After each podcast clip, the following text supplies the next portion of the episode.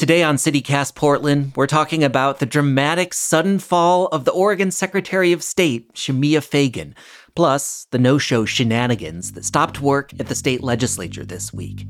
Joining me for our weekly news roundup is the reporter who broke the news of the Fagan scandal, Willamette Week's Sophie Peel, plus our very own audio producer, Giulia Fiaoni. It's Friday, May 5th. I'm John Notarianni, in for Claudia Meza, and this is what Portland's talking about. Well, Giulia, Sophie, thanks so much for coming on the roundtable. It's good to see you too. Thanks for having me. Thanks. Thanks for having us. So, before we get into it for real, I always like to start off with a little question to sort of get a sense of everybody who's sitting around the table today. And I think all of us have had a pretty big week. Sophie, you've definitely been really busy over the last seven days. So, I want to ask you guys in what's your place in Portland that is your relaxation spot? And I'll start it off so you guys can think about it for a minute especially on a kind of rainy day like today. I'm a real Löyly guy. I love to get in, take a sauna, sweat it out for a little while, take a cold shower, drink some tea, sit in a bathrobe, read a book. I feel like two hours of that and I am just completely relaxed and ready to go. What about you guys? I clean. You clean. sounds, sounds so lame, but I'm a busybody and so I, I have a very hard time not doing much. So usually my Saturday and Sunday mornings is I get up, I make a cup of coffee, and then I, I just clean until there's nothing left to clean. Sophie's house is spotless. it, it is. I will say that it is. That's one of my redeeming qualities.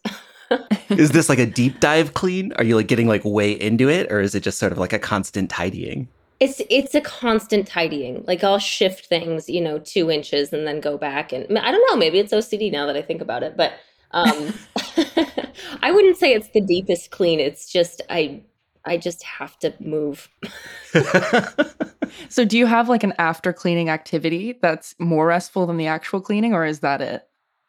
no, that's my that's my chill time. That really is, yeah. that's so funny. When I think about the times I've deep cleaned my house, there's always something to look forward to after, whether mm. that's like a drink or hanging out with a friend. Um, but for myself, I think the thing for me in Portland is usually going to the the Powell's on Burnside mm, in mm. Northwest. Even though it's not very restful at all, it's it's a pretty chaotic environment. I think the the buzz of that kind of conversation and the excitement in the air on a weekend feels very comforting for me to just sit and grab a book um, off of one of the shelves and have a coffee and and take my time and look at people walking down the street through the window. It's it's always been a, a peaceful place for me. Mm. Do you have a color? Like you know, Powell's is all color coded according to genre of book. What's your what's your color? Do you know? I don't have a color. That's so fair. You know, I usually when I'm looking for more restful reading, I go towards poetry and prose. I think that's blue. I think it's blue because that's where I go too. You go in the front door yeah. and it's right to the left. Yeah, that's uh-huh. my genre. Yeah, no, too. exactly. Yeah. That's so funny. Well, I guess we're ready to get into it. We've got uh normally we'll do 3 topics of stories that caught our eyes each week, but this week was such a big news week. We're just doing two topics. And uh Sophie, this is one that you basically were the main reporter that broke. Um, so I'm going to ask you to sort of get us into just what happened with sure. the Secretary of State today. And I know that this is a long story that, you know, we could probably spend the entire time just having you tell us this story. So let me like set you up a little bit. You were looking into this company called La Mota. Um, and you found out that there were some ties to Secretary of State Shemia Fagan. So, like, let's take it from there. What did you discover and what happened? Yeah, so I think we published our initial story in late March, which really, I mean, the focus was on this this dispensary chain La Mota. They've got uh, quite a few financial and legal troubles. They've been issued over seven million dollars in federal and state tax liens. They've been sued 30 times in Oregon Circuit courts. Many of those complaints allege non payment of bills. Um, and, you know, over the past three ish years, they've really climbed the ranks of political influence in the Democratic Party. They're big donors. They were big donors to uh, Governor Tina Kotek. They were big donors to Shemia Fagan. I mean, they were they were just sort of everywhere. They were kind of ubiquitous. Mm-hmm. Um, and they're they're a young couple. You know, Rosa's thirty four and Aaron Mitchell is forty five. Um, and so they, I think they sort of had the cool factor as well you know the first kind of uh, document that we have tying them together is i think a I think it was a September 2020 donation. So after she started, you know, after she decided to run for Secretary of State. So, anyways, fast forward a month. Um, last week, we received a tip on Wednesday morning from a burner email. Still have no clue who it was, who basically said, Hey, we think you should ask some questions about this. And I was like, this is nah, this isn't. I didn't even tell my editor for like 12 hours because I didn't want to get his hopes up. I mean, did you think it was crap? Did you think it was nothing when it came when that email showed up? It was too specific mm-hmm. to not be not at all true. I mean, it was like mm. on one hand, I was like, this is this is too bizarre. This didn't happen. But on the other hand, I was like, this is a weird tip for someone to make up. And what was and what was that specific tip, just in case anybody missed it? We heard there was a contract Mm-hmm. Shemia had decided to or had agreed to do some work for La Mota. Mm-hmm. Um, so we mm-hmm. sent questions off to their office, and you know, the next day, that afternoon, we received word back from um, her office that basically said yes, she entered into a contract with a La Mota, LaModa affiliate company called Veriede. I'm not sure how to pronounce that. Veriede Holding. Um, which is one of many, many, I mean, over a hundred LLCs that Rosa Cazares and Aaron Mitchell control. So again, one of many of their companies. But mm-hmm. she had entered a contract with them in February, and to do so, she had recused herself from an audit of the Oregon Liquor and Cannabis Commission, which, as many people know, is the state agency that regulates cannabis, including La Mota. And La Mota is the second largest dispensary chain in the state. So, you know, they're a big part of what the OLCC is supposed to, in theory, supposed to regulate. Mm-hmm. So, mm-hmm. you know, mm-hmm. Secretary Fagan had had basically, I mean, this is a, har- a little harsher way of saying it, but I, I feel confident in this. You know, she had abdicated her duties, basically, one of the main functions that she was elected by Oregonians to fulfill, which is to keep, you know, agencies on task and make sure that they're using their resources responsibly. She had let that go in favor for a pretty lucrative contract. She was yeah. getting paid $10,000 a month and then was also being offered $30,000 um, bonus for every cannabis license that was obtained outside of Oregon and New Mexico. Yeah, yeah. And so you reached out on that Wednesday. Wednesday. You heard back from Thursday, the 27th, from them confirming that this was the case. Mm-hmm. She resigned then this Tuesday, like just a couple days later. Yeah, I mean, it, it was really, the trajectory was really interesting. I mean, her, she and her office were not forthcoming about what was in that contract. You know, she refused to hand over that contract until Monday morning. So she waited mm. Thursday, Friday, and then through the weekend to release it. And I think for I think that made a lot of people in her very own party turn against her because, you know, she's she was elected right as Donald Trump was, you know, spewing lies about election denialism, you know, all that. And mm-hmm. so the mm-hmm. Secretary of State, which was sort of a a, a, boring job that didn't mean all that much. I mean, it, yeah. it did, but not in the public eye. Mm-hmm. Um, you know, it was kind of catapulted into into the spotlight of this is our like mm-hmm. chief transparency officer. This is the person in the state that is supposed to honor accountability and transparency and truthfulness. And so that anyway, she she finally handed that contract over on Monday morning during a, a press conference. Mm-hmm. Um, and then the following morning she she resigned. So it escalated quickly. I think there's still, you know, so many questions about their relationship, her relationship with Rosa and Aaron. I think there's still so many questions about whether there were ethics violations. Governor yeah. Kotek has asked for a double investigation, one by the Oregon Department of Justice into the audit and whether it was influenced by that relationship, which mm-hmm. preliminary documentation that we and others received would suggest that there probably was influence. So there's documentation dating back to early January 2021 that shows Fagan had pressed her auditing staff to interview Rosa about Rosa Cazares, who's one of La Mota's owners, about her concerns about the OLCC. So there was, you know, some influence. And then um, Governor Kotek, the other investigation she had asked for uh, was from the Oregon Government Ethics Commission to see if, you know, Fagan had violated any ethics laws in taking that contract.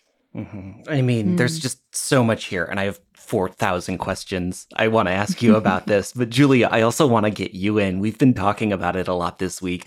What jumps out at you about this story, and what questions do you still have? Oh, yeah. So, um, as some listeners may know, I am newer to Portland. I moved here about a year and a half ago. Um, so, Fagan's reputation as this rising star, as she was, is quite new to me. So, I don't think I really understood the significance of um, her fall from fame until recently and, and reading some of Sophie's articles. And this line stood out most to me and something that Sophie wrote uh, in her recent article published on May 3rd, Up in Smoke. And it was People watched in shock as the career of a once rising star of the Democratic Party took on the trajectory of a SpaceX rocket, which I think is just fabulously written. and it killed me. And I was like, I, I, cannot take credit for the SpaceX rocket. I wanted to cut that. that was my See, colleague Nigel. Um, it's, it's, quite vivid, yeah. so yes, I cannot. I cannot take credit for the SpaceX rocket analogy. so shout out Nigel is what I'm hearing. But shout um, out Nigel, and you know Nigel was also took down another major Oregon political figure a couple years ago when Governor John Kitzhaber resigned in 2015. That was also Willamette Week's reporting, right, Sophie? I saw that edit and I was like, oh my God, we cannot put that in there. But I guess people liked it. it's pretty funny. But this is all to say, I would love to hear uh, your thoughts on that trajectory and, and just uh, what that felt like being someone that's a little bit more connected to it. There, there are a couple things that made her stand out. One, she's she's young. You know, she's 41 now. She's she's young. Two, she is born and raised in Oregon. And three, she really kind of bucked off some of the tropes that I think are usually attached to, you know, successful Democratic politicians. So she was born and raised in Oregon. You know, she says she grew up pretty poor. Her you know her mom went through bouts of addiction and then her you know her her brother and her dad were sometimes homeless you know she is you know if you want to talk about sort of a, a pull yourself up by your bootstrap story like secretary fagan is that and she mm-hmm. had a mm-hmm. really you know she had a strong reputation of not always voting along party lines which i think we have a really like there are not many democratic politicians in oregon who can say that like mm-hmm. we have got a mm-hmm. block we do not have a ton of independent democratic thinkers. And i think she was seen as one of those. Yeah, um, yeah. and she didn't have like a, an extensive track record of making really ambitious decisions or legislations but she had a solid reputation. Um, you know she had tattoos. Like she she was just she had that a big vote tattoo on her forearm. Yeah. She was one of those politicians that you know, you didn't look at her and like she bored you, I guess. You know, she wasn't a 65 year old white man. Mm-hmm. And um, she was outspoken and she was sometimes unpolished in a really, you know, endearing way. So yeah, she, you know, she she was an up and comer for sure. It was no secret that she wanted to succeed, you know, Senator Ron Wyden and then one day maybe become governor after mm-hmm. Governor Kotek. So she she had big political ambitions and I think there were a lot of people that thought she could get there. Yeah, yeah. Although, I did look back and I remembered 2020 when she started running was when she really came on my radar. Uh, and your paper did endorse her in the pri- in the general election, but you didn't endorse her in the primary. And one of the, I mean, the main thrust of the argument at that point was um, kind of about her coziness with unions uh, and some of the union funding that had gone into her campaign. But it, you know, the Willamette Week in, you know, May of 2020 raised questions about how she would govern. I mean, it's interesting to me to think that like we still as far as we know she hasn't done anything blanketly illegal, right? This is all about judgment. Right. This is all about character. This is all about like what the decisions that she made says about her sort of ethically as opposed to like legally or criminally, right? I mean, we have no the Oregon Government Ethics Commission could come back and say, according to ethics laws in Oregon, she didn't break any laws. But she, you know, Secretary Fagan actually made this distinction on Monday, and I'm going to butcher the quote, so this is not verbatim, but she said something like, "I'm acknowledging here that there's a difference between."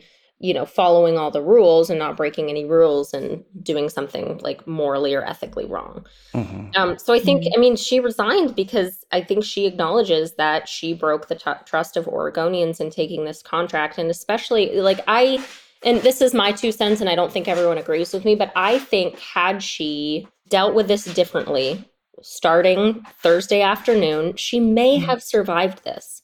Yeah. But the secrecy in which she sort of shrouded this contract in and her, you know, she she told reporters on Monday morning in response to questions I think from the Oregonian that she wasn't she wasn't going to release her tax returns. Mm-hmm. And I think that in of itself raised some questions and then she she was just so untransparent about her relationship with these people and her contract with these people um, that it just it, it i think it really it made people very wary and even people her in her own party to back her up on this i mean pe- everyone all democratic politicians that had received donations from La Mota suddenly were giving them to charity mm-hmm. you know a month after we had initially reported about everything La Mota. But of course, it wasn't until the Fagan scandal that they actually decided to do something with this money. Yeah. Which yeah. I have some feelings about. Yeah.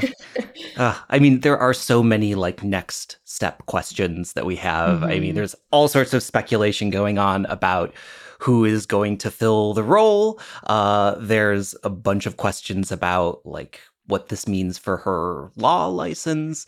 Um, but there are these two investigations that are going on. There's like an ethics probe, uh, and there's also a Department of Justice review of an audit that she did of the OLCC. Did these keep going on? And like, could they do?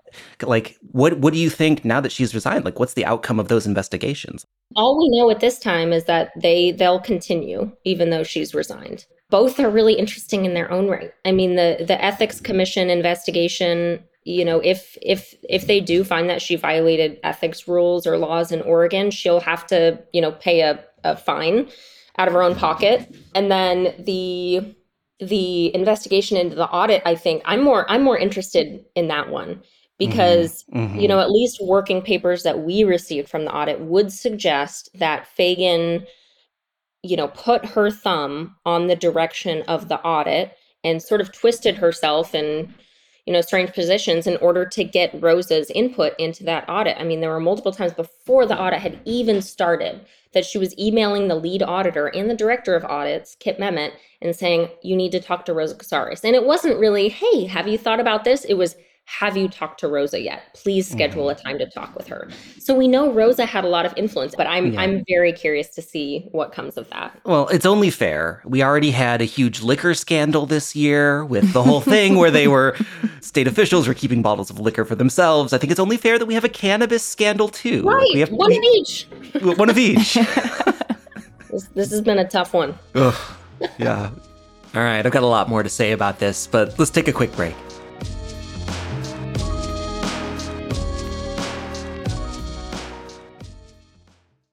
Giulia, you have a final take on this? Well, one thing I do want to touch on before um, we wrap up this headline is just talking about how much she was being paid. Mm-hmm. I think it's pretty interesting that she was celebrated because of her pull herself up from her boot, bootstraps background, where she didn't have a lot of financial stability. It's something that's followed her into adulthood. It, it was said that she had $135,000 in personal credit and tuition debt.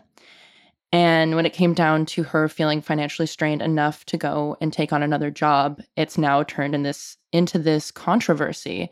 And I kind of just want to throw out the question there of if it's possible to be in a position like Fagan is Secretary of State and have like a fruitful financial life without feeling uh, the pressure to go and get a second job and and what that says about our our state government. Yeah, I saw some reporting in the Oregonian that says that we have the worst paid Secretary of State in the country, just like full stop.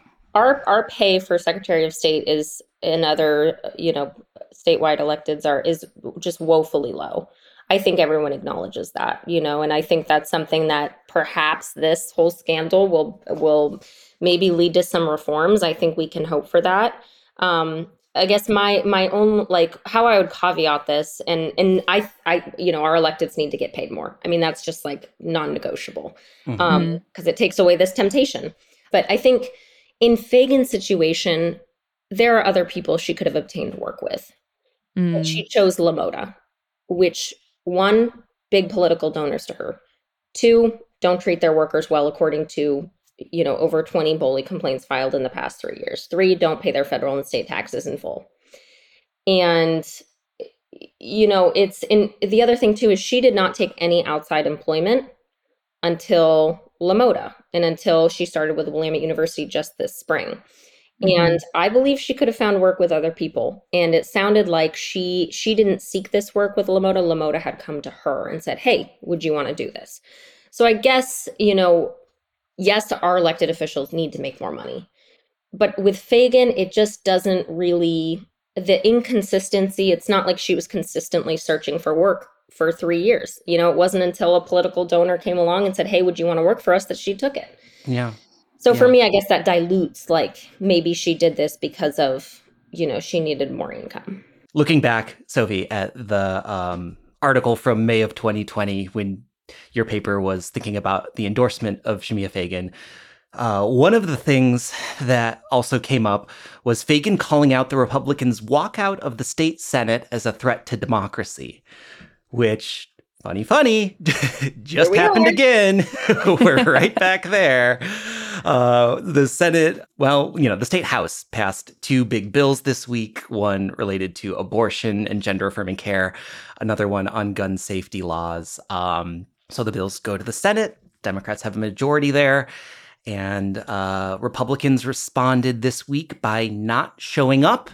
Only two Republican senators made it uh, to the floor. And, you know, for anybody who like hasn't been keeping an eye on this whole thing, when they don't show up, it denies a quorum, which basically stops the legislature from doing business. Um, and so this was a protest that allowed them to basically hold up any legislation from going through. And this is something that uh, state Republicans have done several times in the last couple years. But it's especially tricky this time because we just passed a law, voters approved a law that is designed to stop this exact thing from happening. Um, but we're back here again. It happened on Wednesday. I mean, we're taping Thursday morning we at this point don't know what's going to happen with the rest of the week in the legislature. Um, but it's another big show of politics at the state capitol. Um, what struck you guys about this story? What's interesting to me, and this is sort of a niche thing, but the law we passed allowed for up to 10 absences, right? Mm-hmm. Mm-hmm. I feel like that should be a lot lower because if, if Republicans keep using this tool of walking out, if you know, they can walk out nine times in a yeah. year. Yeah. And and I don't think they would, but like that that still allows a lot of leeway. I mean, we can we see the damage done with one walkout. Yeah. And um I mean, I, I know there were some intricacies to that. Like if you step out to take a phone call for 15 minutes, you know, it can like things that maybe shouldn't count as an absence are counted as an absence in this bill. But but I don't know. Maybe we should have been more specific about the language around it. Mm-hmm. Um, it's just it's frustrating. I also wonder if this is this happens this often in other states or if this is sort of like an Oregon problem. And I mm-hmm. don't know mm-hmm. the answer to that. You know, Oregon is just one of four states. It's Indiana, Tennessee, and Texas as well that has this law that two thirds of lawmakers have to be present in order to vote on bills, which I think is so interesting. But uh, to Sophie's point as well, I was thinking about Measure 113 that was passed last year that gives out these uh, punishments for being absent. And I think what's fascinating is that people are starting to speculate that uh, the GOP has found a, a workaround to this law where they're essentially rotating who's absent on what days in order to stay within that 10 day limit mm-hmm. and be able to delay the process as much as possible, which of course. yeah, yeah. I mean, the, like, but when this has happened in years past, I feel like it's been such an explosive thing. Like a couple years ago, there was this walkout, and Governor Brown like deputized state troopers to go and like find the lawmakers and track them down, you know. And and and then they're like, "Well, we're out of state, so you can't come get us." I mean, I I feel like the the mind melting aspect of this is a little bit lower this time than it has been in the past because we do have this new law because you know governor kotek says she's not going to be sending deputies or state troopers to go and like track down these lawmakers it feels so juvenile it's like what a, like a six year old would do you know like on the playground like go hide behind a tree and I mean, but I think it's interesting because we have seen a legislative session where Democrats have been pushing a ton of stuff through and a ton of laws that really could change a lot of situations for people in Oregon. You know, massive housing bill, um, some like really big legislation, and the the two bills that the Republicans really took a stand on are these culture bills, right? One about mm-hmm. gun control and then about abortion and, um, you know, gender affirming care. So they've really focused on some of these like really hot button cultural issues to take the stand and walk out of the legislature, which feels like it mirrors what's going on in politics mm-hmm. nationally too. I'm wondering now too is that um, I guess this question's come to mind um, is whether or not over the past few years the overall power and potential of a supermajority have changed because of these walkouts and these stall tactics, where it's just it doesn't lead to as much of a success story as it used to. I, I don't know. I mean, we have less of a majority than we did a few years prior, right? Like, I think that we had had a supermajority in both chambers of the House. I think we just have a simple majority in the Senate now. But like what the Republicans are always eager to sort of throw back is that Democrats did it too. That this is something that you know, 20 years ago, uh, Democrats in the Oregon legislature also sort of staged a walkout, and that was about, I think, political redistricting. So I don't know. I mean, I think that this is one of those sort of political tools that doesn't help anyone. That mm-hmm. whether or not you agree with laws or don't agree with laws, having the ability to just shut down legislating and stop the government from functioning is a bad thing no matter what. And it's a tool that like Republicans shouldn't have, and it's a tool that Democrats shouldn't have. It is just mm-hmm. bad for everybody. Yeah. And John, to your point about Democrats also having done it before, I was reading this this Vox article, and back in February of 2020, it, it had said that Oregon Republicans have walked out more times in the past 10 months than all Democrats have in modern history. Mm-hmm. So the comparison of, oh, well, they did it too is falls kind of flat when you look at the amount of times that have that each side has done it. Mm-hmm. I think the bummer is like I don't think this is going to change without like an external push. You know, like I don't think this is going to change without laws and without new legislation. Mm-hmm. Um, you know, this is the tool that they've wielded now for a couple couple years, and they've you know they keep finding kind of loopholes to to sneak through in order to hold up legislation. And I just I I don't see the Republican Party like having a rebirth is not the right word, but like a come to Jesus moment where they don't use these tactics anymore, mm-hmm. at least mm-hmm. not in our current political climate. And I don't think that's about to change. And I, I wondered too um, if bills are now being written with these stall tactics in mind. For example, like simpler language, shorter texts, smaller asks just to get them through. There is a whole component of this that the the Republicans have launched a lawsuit as well in addition to this walkout because there is a provision that bills need to be written in plain language and they're saying that the, you know, abortion bill in particular is is written too complexly and they're asking a judge to throw it out by saying that the language of the bill is too complex and and therefore should not allowed to be a law. Um, which I don't know. I'd love to get some eighth graders on the show and have them read different legislative packages and see what they what sense they can make of them. I think that there's very few bills that are being passed today that your average eighth grader would be able to be like, oh yeah, I understand this completely. Mm-hmm. Uh, well, we will see. Sophie, Giulia, uh, thanks for coming on. Thanks so much. Thank you. Well, that's it for us this week here on CityCast Portland. I'm the show's lead producer, John Notarianni. Our audio producer is Giulia Fiaoni. Our newsletter editor is Rachel Monahan.